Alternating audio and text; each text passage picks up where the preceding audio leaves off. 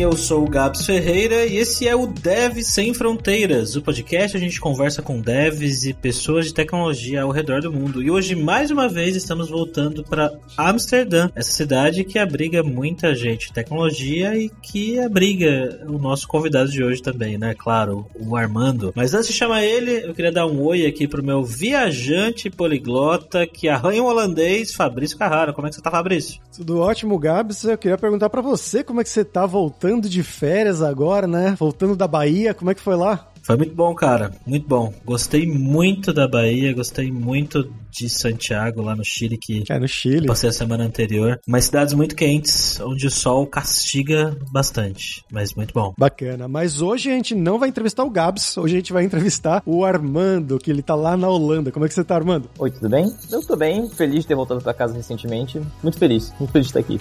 Maravilha. Então bora lá para esse papo.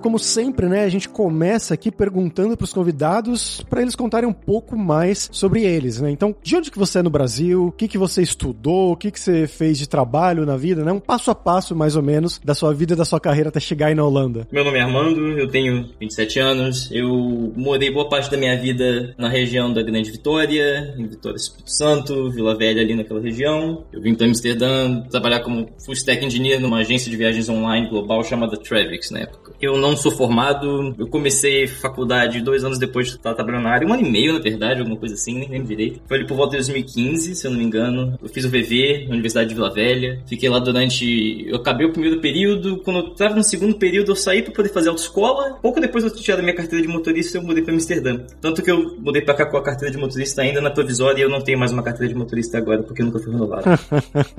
e como é que surgiu essa oportunidade, afinal, né, de você se mudar para aí? E eu queria que você conectasse isso também com esse fato de não ser formado, né? Porque tem muitos dos nossos ouvintes que eles são desenvolvedores e não são formados também, e talvez eles tenham um receio de isso ser uma coisa não muito bem aceita por empresas de fora, né? Eu queria que você contasse a sua experiência. Eu não sei, eu, eu passei muito tempo, desde o começo da minha carreira, aplicando para vaga fora do Brasil. Na verdade, esse foi o meu objetivo principal quando eu entrei nessa área. Eu queria realmente mudar para fora do Brasil. E eu achei que não era uma coisa muito, como eu posso dizer assim, regulamentada. Tanto que não é, né? Nossa área não é muito regulamentada nesse sentido. E tem muita startup, muita empresa foda que tá procurando por talento e tá difícil de achar talento. Lá do Silício tem valores extremamente caros para achar desenvolvedores. Então, o mundo meio que abriu portas para desenvolvedores em todo lugar. Eu diria que existem empresas, claro, empresas mais tradicionais, bancos, que estão lidando com coisas críticas que você talvez vai precisar de um, de um diploma, alguma coisa assim. E eu, na maior parte das vezes eu não consigo considerar essas empresas. Mas ainda assim, às vezes, depois de um tempo, quando você tem experiência, sem diploma, uma experiência de trabalho mesmo, parece que você consegue usar aquilo um pouco a seu favor. Existe um certo jeito que você consegue conversar, mesmo se a vaga ainda exigir um certo diploma, você talvez consiga chamar a atenção do, do recrutador, do gerente da vaga, alguma coisa desse tipo. Mas até hoje eu nunca. A falta de ter um diploma não, não me impediu de ter trabalhos interessantes em empresas interessantes já é meu terceiro emprego na Holanda também, então acho que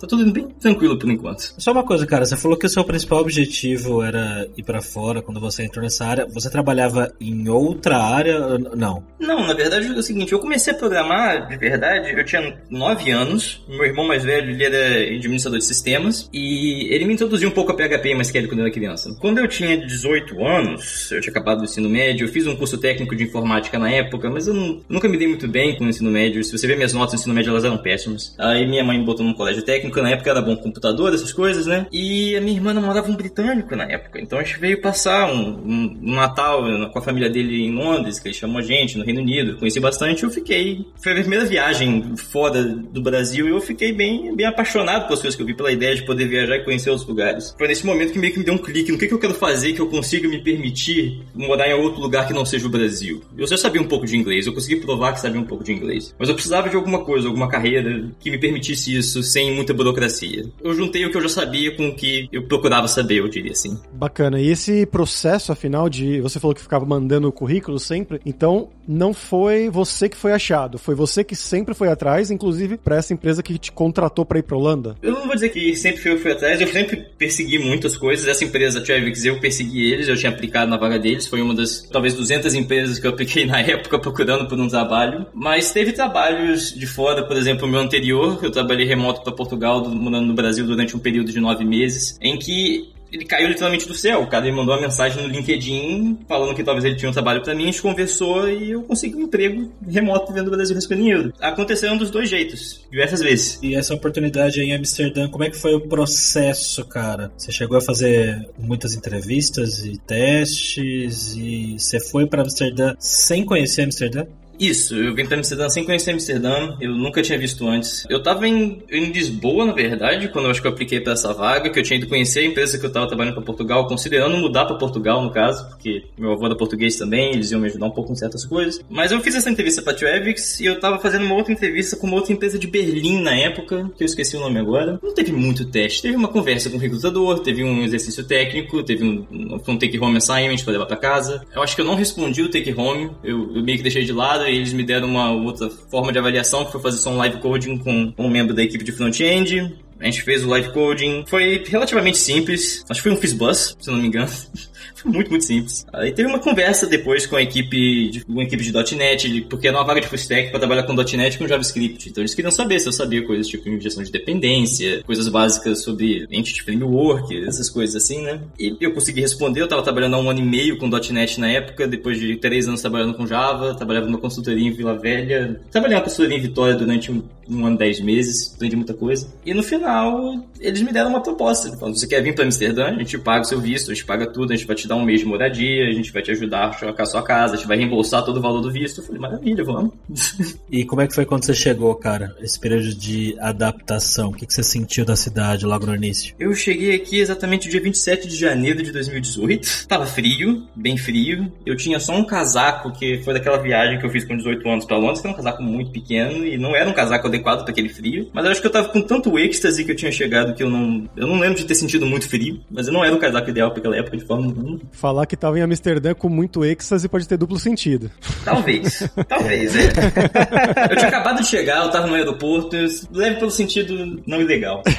Enfim, eh, eu peguei um táxi só, eu já tinha um lugar que eu tinha marcado com a menina para deixar minhas coisas, um, um, apartamento temporário que a empresa bancou, perto do escritório. Eu peguei um táxi, paguei um valor que talvez eu não deveria ter pago por um táxi na época, mas não liguei muito. Eu vim com muito pouco dinheiro, eu vim com 500 euros no bolso só. Eu acho que isso não foi uma boa ideia, mas é do que aconteceu na época e, sei lá, eu consegui me virar com isso, a empresa ajuda um pouco com isso também. A parte mais difícil, eu me lembro até hoje, depois que eu peguei o meu apartamento, eu tentei assinar a internet, eu não consegui porque o bot falava em holandês, eu não, um bot de telefone, eu não sabia como interpretar aquilo de forma alguma. Então eu fui na loja, falei, ei, tem como você me ajudar a assinar a internet no meu apartamento? Que tinha uma pessoa lá. Mas assim, a empresa foi bem legal, porque a Travix tinha uma equipe, acho que uns 100 de desenvolvedores, mas era uma empresa bem multinacional, a gente tinha 600 pessoas no total e tinha por volta de 60 nacionalidades distribuídas pelo escritório. Então eu fiz diversas amizades com outros brasileiros daqui, fiz amizades com pessoas de diversos lugares da Europa e fora da Europa também, eu achei isso muito legal. E meio que foi um, um lugar bom para me dar uma certa fundação para criar uma certa segurança aqui, eu diria. Hoje em dia tá bem bom. Quanto tempo você ficou nessa empresa? Eu fiquei um ano e dez meses lá. E por que você decidiu ir para uma outra? Então, o que aconteceu na época, não é para reclamar da Travix, mas tem dados hoje em dia públicos mostrando que a Travix não era uma das empresas que paga um salário muito alto na Holanda, mas eles pagam um salário decente, sabe? Muito bom para quem tá vindo pra cá começar, eu diria assim. Eu comecei a procurar outras oportunidades como sênior, na época eu não era sênior ainda, eu queria passar para um outro nível de senioridade. Tentava fazer isso dentro da empresa também, tive muita responsabilidade com muita coisa, reconstruí, entrei em equipe de, de payments e outras coisas, mas não vi muita valorização nesse sentido. E tive certos conflitos com uma, um pouco da gerência a respeito de trabalho remoto. Eu queria trabalhar de casa duas vezes da semana na época, eles não acharam que era uma coisa muito decente. Eu comecei a procurar por outras empresas que tinham um pé um pouco mais remoto, que tinham um objetivo, um trabalho um pouco mais interessante, aí eu fui acabar na Framer durante muito pouco tempo, porque eu também tinha aplicado para Netflix na época, mas o processo seletivo da Netflix é muito mais pesado do que o da Framer. Agora a gente chegou na parte que todo mundo quer ouvir, né? Que é como é esse processo, afinal, da Netflix. Se você não puder contar detalhes, não precisa, claro, mas é, quantas fases são em geral, né? O nível de dificuldade, como é que você achou em comparação com as outras empresas ou com as empresas do Brasil? Dá um overview pra gente. Tem uma coisa interessante, uma das diretoras de engenharia da Netflix recentemente lançou um artigo é, explicando, que se chama Demistificando a entrevista para um back-end engineer na Netflix. Eu vou mandar o um link para vocês depois, vocês podem mostrar, é bem detalhado, tem ilustrações do qual quais são os processos e como que funciona para cada uma das equipes que ela gerencia. Acho que vale muito a pena ter esse conteúdo aqui depois. Mas cada equipe da Netflix, essencialmente, tem um processo seletivo diferente, dependendo do que você faz, de qual vai ser o, o seu cargo. O cargo, na época que eu apliquei, tinha sido como um Solutions Developer, numa equipe que era bem nova, na época na Netflix, que chama Studio Technical Solutions. Eu fui a primeira contratação de Amsterdã, tava começando ainda o Hub de Engenharia em Amsterdã na época, então quando eu cheguei não tinha nada, literalmente nada, só tinha galera de conteúdo mesmo. Era muito novo o processo seletivo até pra galera daqui de Amsterdã. Foi demorado, tanto para eu quanto pra Netflix entender como seria a melhor forma de avaliar se eu seria a pessoa certa para aquilo na época. Mas eu fiz um teste, um, um teste de Java que eles me passaram para poder manipular umas informações e gerar uns output que faz muito sentido. Era uma equipe de integração de dados com outros serviços e tudo mais, então eu queria saber se eu sabia menos o, básico, de processamento de dados e valeu a pena. Teve uma discussão técnica com outro engenheiro também, foi mais ou menos meia hora ou 40 minutos discutindo coisas básicas técnicas sobre orientação a objetos, sobre detalhes em Java JavaScript também, essas coisas. Simplesmente discutir. Eu tive um dia que eu tive seis reuniões diferentes Cada uma delas foi meia hora com pessoas diferentes do estúdio, também a minha gerente e também a recrutadora. Foram três horas no total na empresa lá. Foi o dia que eu fui fazer uma visita com eles. A minha manager tinha voado dos Estados Unidos para cá para poder fazer essa entrevista pessoalmente. E no final eu recebi uma proposta que eu acho que eu fiquei completamente surpreso, não esperava de verdade. Eu apliquei, tipo, ah, vamos ver no que vai dar. E, e deu. E você, na hora que você aplicou, essa vaga era uma vaga plena, uma vaga sênior? Eu diria que era uma vaga plena, mas aqui na Netflix existe o conceito de, de ser bem horizontal na questão de níveis de engenheiro de software. Então, todo mundo, não, todo mundo não, tem muitos engenheiros diferentes, mas todo mundo vem com cargo de sênior para Netflix por padrão. Agora eles começaram a contratar software engineer e estagiário, velho. Então tá mudando um pouco, mas historicamente a Netflix sempre focou em contratar engenheiro sênior. Você se preparou de alguma maneira especial? Você usou os conhecimentos que você já tinha? Eu usei os conhecimentos que eu já tinha. Eu já tava. Nesse meio tempo, eu tinha saído da Travelix e eu tinha entrado na Framer. Eu tava muito focado no produto da Framer na época, porque eu tava gostando bastante. Eu realmente aprendi muito naquela equipe, por mais que eu tenha ficado só quatro meses. Então, eu não sei, eu não, eu não realmente me preparei muito pra entrevista da Netflix. Eu tava. Eu só deixei levar mesmo. E Armando, uma das razões pelas quais a gente chamou você aqui pro podcast para trocar essa ideia é que teve uns tempos atrás uma trend aí no Twitter que o pessoal tava falando sobre salário e progressão salarial. E você postou o seu salário lá, né? Você postou sua progressão e tal. E aí muitas pessoas ficaram surpresas com o quanto você ganha. Que bom, não tem problema a gente falar aqui, já que você colocou lá, né? Mas era um salário de 15 ou 14 mil euros que despertou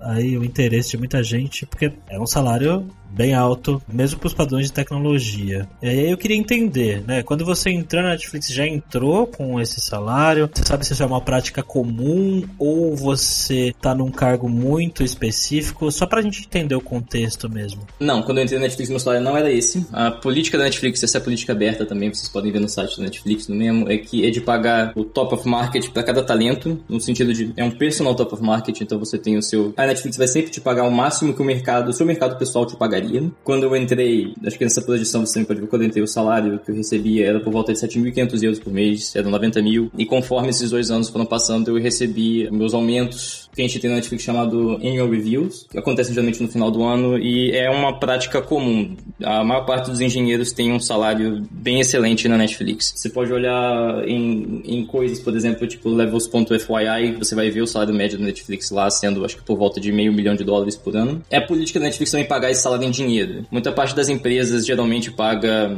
por volta da mesma, da mesma compensação total, tipo Meta, Facebook, Google, essas coisas. Mas geralmente o base salary é um pouco menor, é por volta de 150, 170, e é normal você ter até 300 mil em RSU, por exemplo, dando por volta do meio milhão que foi mencionado aqui. A Netflix é uma das poucas que paga esse salário totalmente em dinheiro, e você tem a liberdade de escolher o quanto desse salário por ano você quer em stock options, por exemplo. É uma realidade de Big Tech, é mais do que uma realidade do mercado comum daqui de Amsterdã, para ser sincero. O mercado de Amsterdã não chega perto desse salário que eu tenho. É muito difícil de eu conseguir outras propostas realmente que cheguem perto disso, continuando aqui na Holanda onde eu tô, por exemplo. Eu, sinceramente, eu tenho muita mensagem de recrutador que vem e eu tenho que perguntar o salário, porque às vezes é, tem uma disparidade tão grande que realmente não, não vale a pena muita conversa. E cara, você trabalha pro escritório da Netflix em Amsterdã? É remoto? Porque isso é uma coisa que a gente gente acabou não perguntando. Como é que é essa dinâmica aí? Então, eu fui contratado originalmente para estar no escritório em Amsterdã, mas quando eu comecei, a gente teve a pandemia também. Então, eu fui muitas, poucas vezes ao, ao escritório de Amsterdã, mas eu vou de vez em quando. O meu objetivo da minha contratação aqui foi para dar suporte da, da equipe do estúdio Sex Solutions para o estúdio da região da EMEA, no caso. O meu foco é tentar entender quais são os casos de uso que as nossas produções daqui têm, tentar desenvolver soluções rápidas para poder atender essas necessidades enquanto nossas ferramentas mais enterprise não têm suporte para esse tipo de coisa. A gente é uma equipe muito grande nos Estados Unidos e eu sou o único membro aqui na Europa por enquanto, mas a gente está num processo de globalizar um pouco mais essa equipe para poder oferecer uma, uma camada de suporte mais global. Ah, o seu foco é desenvolvimento de ferramentas internas, então? Isso, para o estúdio do Netflix em específico. Para o estúdio, legal. Dá um pouco mais de detalhes sobre isso, cara, porque não sei se todo mundo sabe, mas tem muita produção sendo feita para Netflix, né? Se eu não me engano, a Netflix é o, o, estúdio que mais produz hoje em dia e é o menor também. O nosso tamanho em comparação com outros competidores é, é bem pequeno, mas a gente tem realmente muita produção. Há algumas coisas em relação a isso que tem a ver com a forma como que a Netflix conduz as produções, mas realmente tem muito trabalho a ser feito.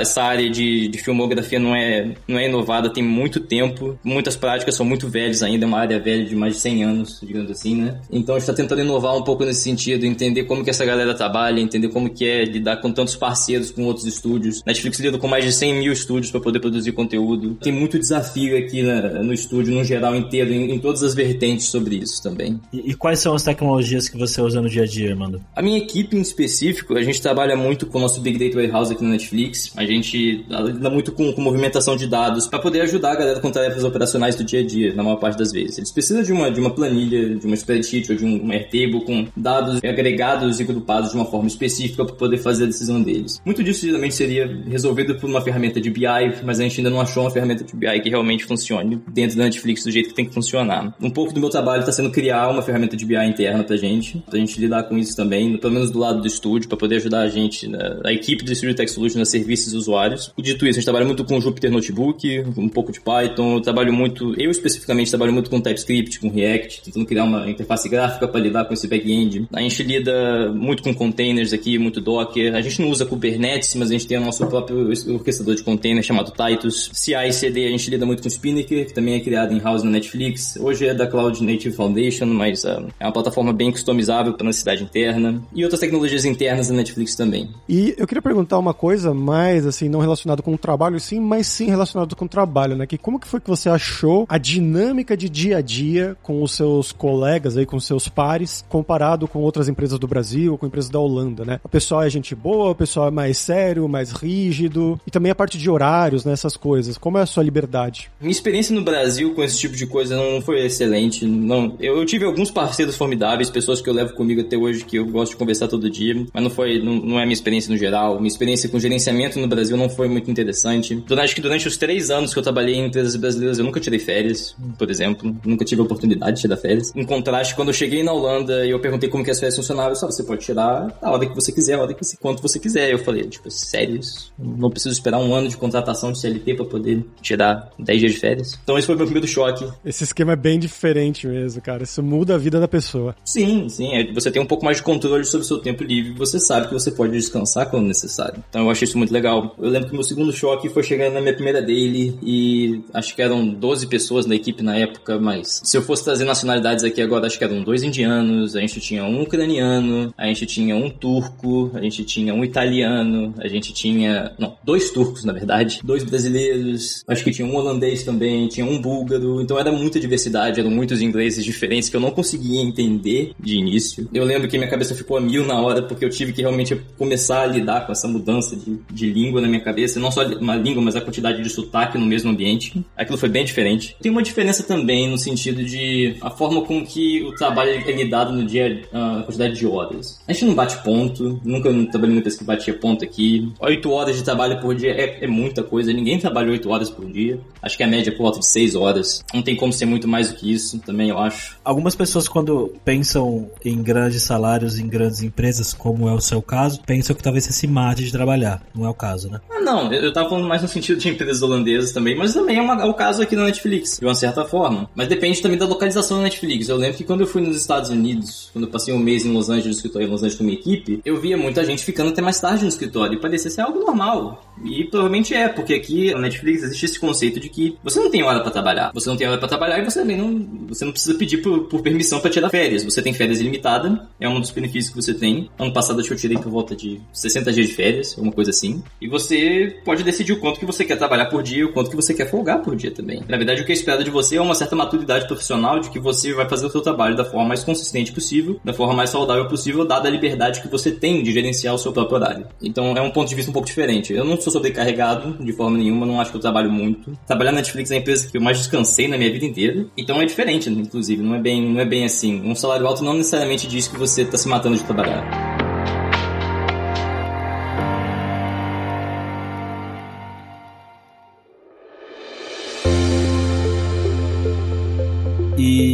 Cara, que dicas que você dá para pessoas que estão ouvindo esse, esse, podcast aqui, que estão achando legal o que está falando do trabalho e do salário, obviamente, e que queiram se aplicar, queiram ir trabalhar aí com você ou em algum outro time dentro da Netflix? Acho que a primeira coisa, eu escuto isso de muita gente, é que muita gente tem medo de queimar cartucho. Acho que não existe isso, tem medo de tudo. Acho que você pode aplicar na empresa hoje, mesmo se você falhar, você vai ter uma segunda, terceira, quarta, quinta chance. As equipes são diferentes, as pessoas que vão te entrevistar são diferentes, você vai ser uma pessoa diferente em outro momento no futuro também. Então acho que às vezes ir, ter a experiência, passar pelo processo e é, mesmo se falhar no final, vai ser uma coisa que vai te ajudar muito no seu crescimento. Você vai entender como é que é esse processo de perto e quanto mais longe você chegar nele, melhor para você. A segunda parte é que, infelizmente, a Netflix ainda não é uma empresa 100% global, não tem muita vaga remota do Brasil, por exemplo. Então, se você quiser realmente trabalhar na Netflix, você vai ter que estar disposto a mudar para Califórnia. Não é o sonho de todo mundo, é o sonho de algumas pessoas, tem isso a ser levado em consideração. Eu quero continuar em Amsterdã, eu não vou me ver saindo de Amsterdã tão cedo. Não temos muita previsão de muitas vagas sendo abertas aqui agora, mas eu espero que cresça mais no futuro. Uma dica mesmo para aplicar na Netflix é ler o nosso Tech Blog também. Tem muito conteúdo bom no Tech Blog sobre como que são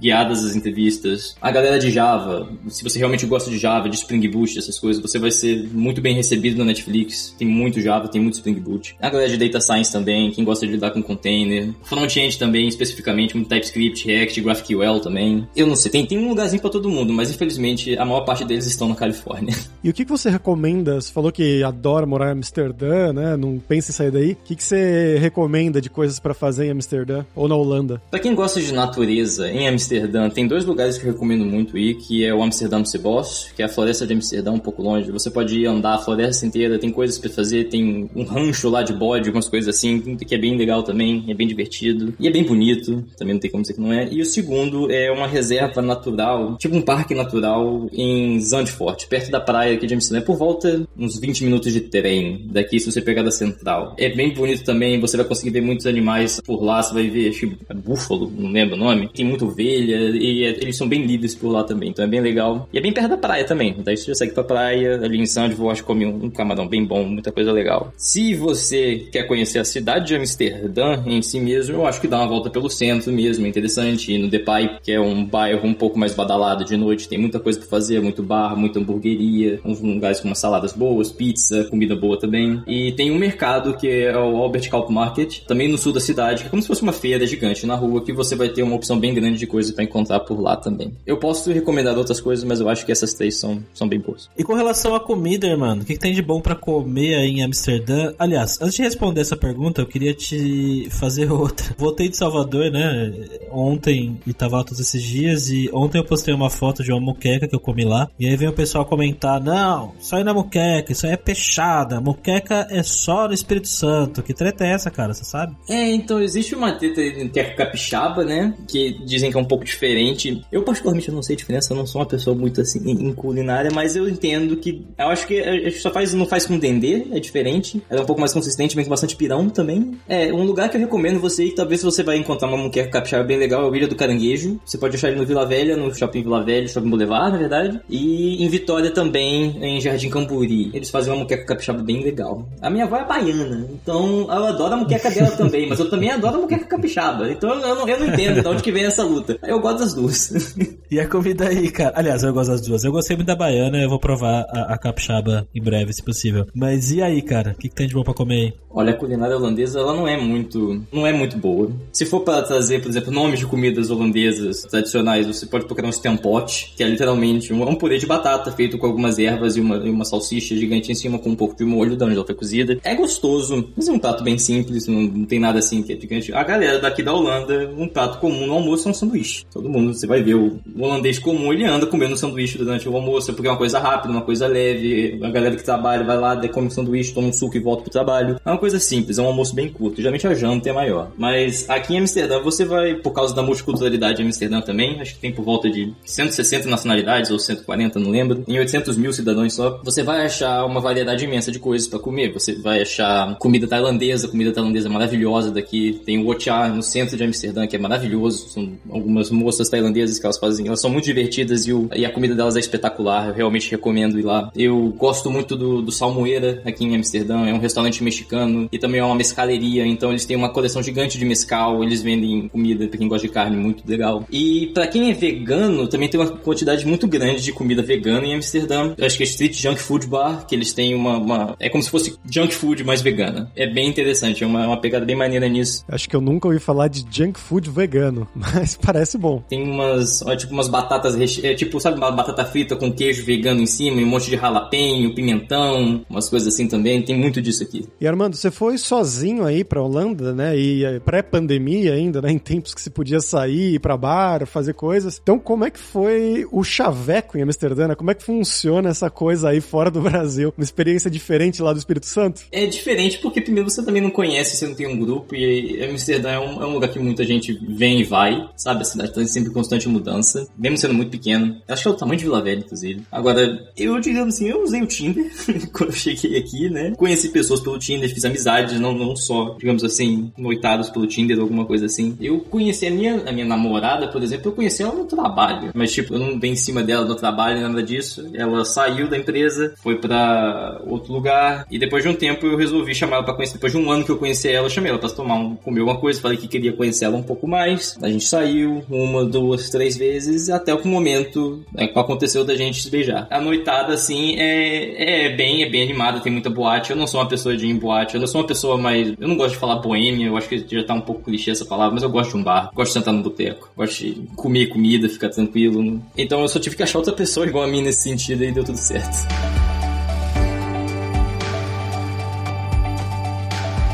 Bom, Armando, agora vamos falar sobre dinheiro, cara. Na verdade, a gente já falou um pouco sobre dinheiro, né? Mas eu queria que você contasse aí pra gente a sua experiência com o custo de vida em Amsterdã, que a gente já conversou com algumas pessoas aqui e parece uma cidade cara, né? Tem um preço um pouco mais elevado que outras partes mais pro sul da Europa. Então, sim, é uma cidade com custo de vida um pouco caro. Eu tive um pouco de um choque no começo. Eu lembro que quando eu tava discutindo com a moça pelo meu primeiro apartamento, eu falei que eu queria, sei lá, alguma coisa de 1.200 euros por mês. Caso o salário era 4 mil euros, meu salário inicial quando eu mudei pra cá, né? Com 4 mil, você vai tomar um pouco de imposto nisso e ia descer pra 2.700. Mas porque eu tenho um benefício de 30% de dedução de salário da Holanda, né? Por ser imigrante durante meus primeiros 5 anos, esse salário meu subiu um pouquinho pra 3.300 no salário. Eu pensei inicialmente, por exemplo, em alugar um apartamento por 1.200 euros. Eu ofereci essa pra mulher, falei que eu queria alguma coisa perto da, da empresa, perto do centro, alguma coisa assim desse tipo. Ela simplesmente me disse que não era possível. Você não vai achar alguma coisa assim, né? Nesses requisitos, por exemplo, perto do centro de Amsterdã por 1.200 euros. O mínimo, assim, é 1.400 e mesmo assim é uma pedalada de 15 minutos. Claro que não é longe, né? Tipo assim, na situação no cabeça do brasileiro, 15 minutos de bike parece uma coisa maravilhosa. Da do holandês, 15 minutos é bem longo, assim, eu diria. Hoje em dia, quando eu quiser ir pro escritório, eu gasto 10 minutos de bike, por exemplo. Mas são métricas diferentes. Tem aluguel, tem luz, tem essas coisas, comida. Cultura de mercado diferente aqui também. No Brasil, geralmente você vai no mercado e você compra, sei lá, talvez as próximas duas semanas de mercado, que você vai ter alguma coisa desse tipo. Eu não sei se hoje tem gente que compra um mês inteiro de mercado no Brasil, né? A pessoa vai com o carro, volta com um carrinho cheio de coisa, entope o carro de coisa do mercado e vai embora. Aqui, quando eu cheguei e fiz isso no meio do dia, metade da minha comida expirou. Ela venceu, deu mofo, tive que jogar fora. Eu não sei o motivo disso, eu, honestamente, porque eu acredito que seja por ter menos conservante na comida. Então, é muito comum você ir no mercado fazer a compra da semana, só, por exemplo. Geralmente eu vou lá no mercado, eu compro cerveja, eu compro coisas pra minha namorada, compro brócolis, a gente compra leite, esse monte de coisa. E um mercado nosso, da duas pessoas, semanal, dá por volta de 50, 60 euros. A gente pede muita comida, entretanto. Bom, Armando, e pra gente fechar aqui agora é a hora do perrengue, que é quando a gente pede pros nossos convidados contarem histórias engraçadas, gafes, micos, coisas que têm acontecido com você esse tempo todo aí fora do país. Eu sou uma pessoa bem maconheira, a maioria deles tem a ver com maconha. Teve uma vez, por exemplo, que eu tava voltando para casa andando num parque em Amsterdã e eu tava fumando um baseado, voltando, né? Tava, tava de acabar de tomar cerveja, tava tranquilo, o parque tava bonito, tinha um baseado, eu resolvi acender um baseado, tava fumando, fumando. Até que um sujeito, ele, ele sentiu o cheiro, ele falou, hum, cheiro de marihuana, hum, deixa eu dar uma bola. E o cara, ele não tava numa situação assim, digamos assim, muito apresentável, qualquer coisa, eu não queria muito dividir o cigarro com ele, eu tirei um pedaço assim, do baseado dele pra ele, falei, mas eu não consigo nem fumar isso. Eu falei, deixa eu ver só um negócio aqui no seu. Ele pegou o baseado da minha mão, saiu, acendeu e foi embora. O cara roubou meu baseado. Porra! O cara roubou Porra. meu baseado.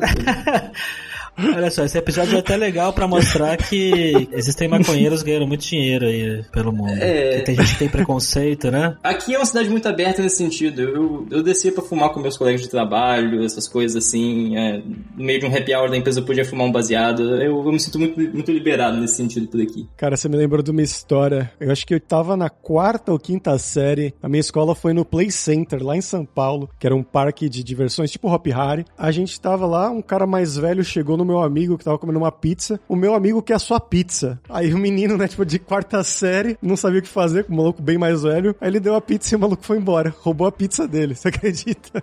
Isso, né? Acho que a do baseado é a mais bancada. Dei de uma aqui agora que é bem interessante, acho que não é um tempo bom. Eu tava saindo de manhã cedo pra ir trabalhar, pra ir na Trevix. Eu tava no celular, distraído e tudo mais. Só que tem uma coisa, eu fui saindo de casa, né, e tal, não sei o que. Cheguei na minha bicicleta, ficava parado na frente. Fiquei mexendo no celular uns 10, 15 minutos, a minha porta fechou. Então eu mexendo lá quando paro pra apertar a mão no bolso pra pegar a chave da bicicleta, eu não encontrei a minha chave. O meu chaveiro mantém a chave da minha porta, da minha bicicleta, de tudo. Então se eu não tinha meu chaveiro pra abrir a bicicleta e minha porta tava fechada, aqui fora não existe maçaneira do lado de fora. Você só consegue abrir pela chave. Quer dizer que eu acabei de me trancar fora de casa. Então eu me tranquei fora de casa, tentei pular, pular muro, pular qualquer coisa, não consegui, e acabei que eu tinha meu celular, pelo menos eu tava no Wi-Fi, um monte de coisa, eu consegui chamar um chaveiro. O chaveiro veio, encontrei, achei que ia ser, sei lá, uns 30 euros, alguma coisa assim, né? O chaveiro veio, ele olhou a minha porta, ele pegou um pedaço de plástico, ele passou na porta um pedaço de plástico, abriu a porta e me falou 250 euros. Eu falei, 250 euros? Sério tudo isso? Eu achei que era 30. Não, 250, se eu tivesse que mudar a sua maçaneta ia ser 450. Não, não se tanquem fora de casa na Europa, um chaveiro é bem caro. Ô Gabs, eu acho que a gente podia fazer um episódio só com pessoas que se trancaram fora de casa, né? Porque quantas vezes a gente ouviu isso?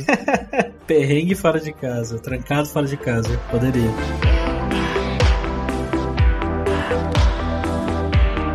Mas, Armando, muito obrigado pelo seu tempo, cara, pela sua participação, foi muito legal. Você quer divulgar alguma coisa? O grupo aqui, já que é no foco do podcast do, do Deve Sem Fronteiras, eu tô sempre no Programando na Gringa, no Telegram. Tem muita gente lá também, a gente tá sempre discutindo esse tipo de coisa, esse tipo de, de, de situação, como que é morar fora. E tem pessoas de diversos países no planeta inteiro que podem tentar te ajudar um pouco no caso de você ter algum tipo de dúvida. Então, se quiser, fica à vontade, fica o convite, o grupo tá aberto para todo mundo.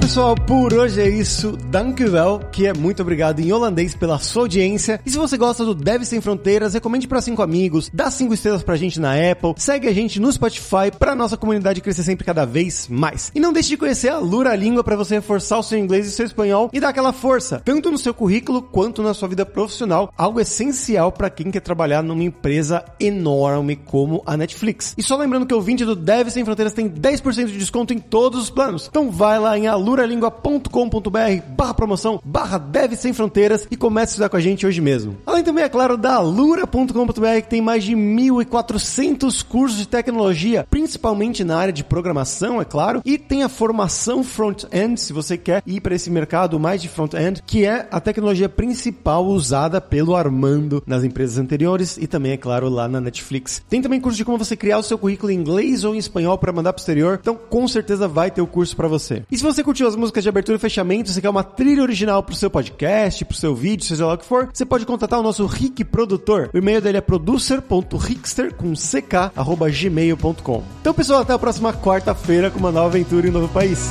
Tchau, tchau!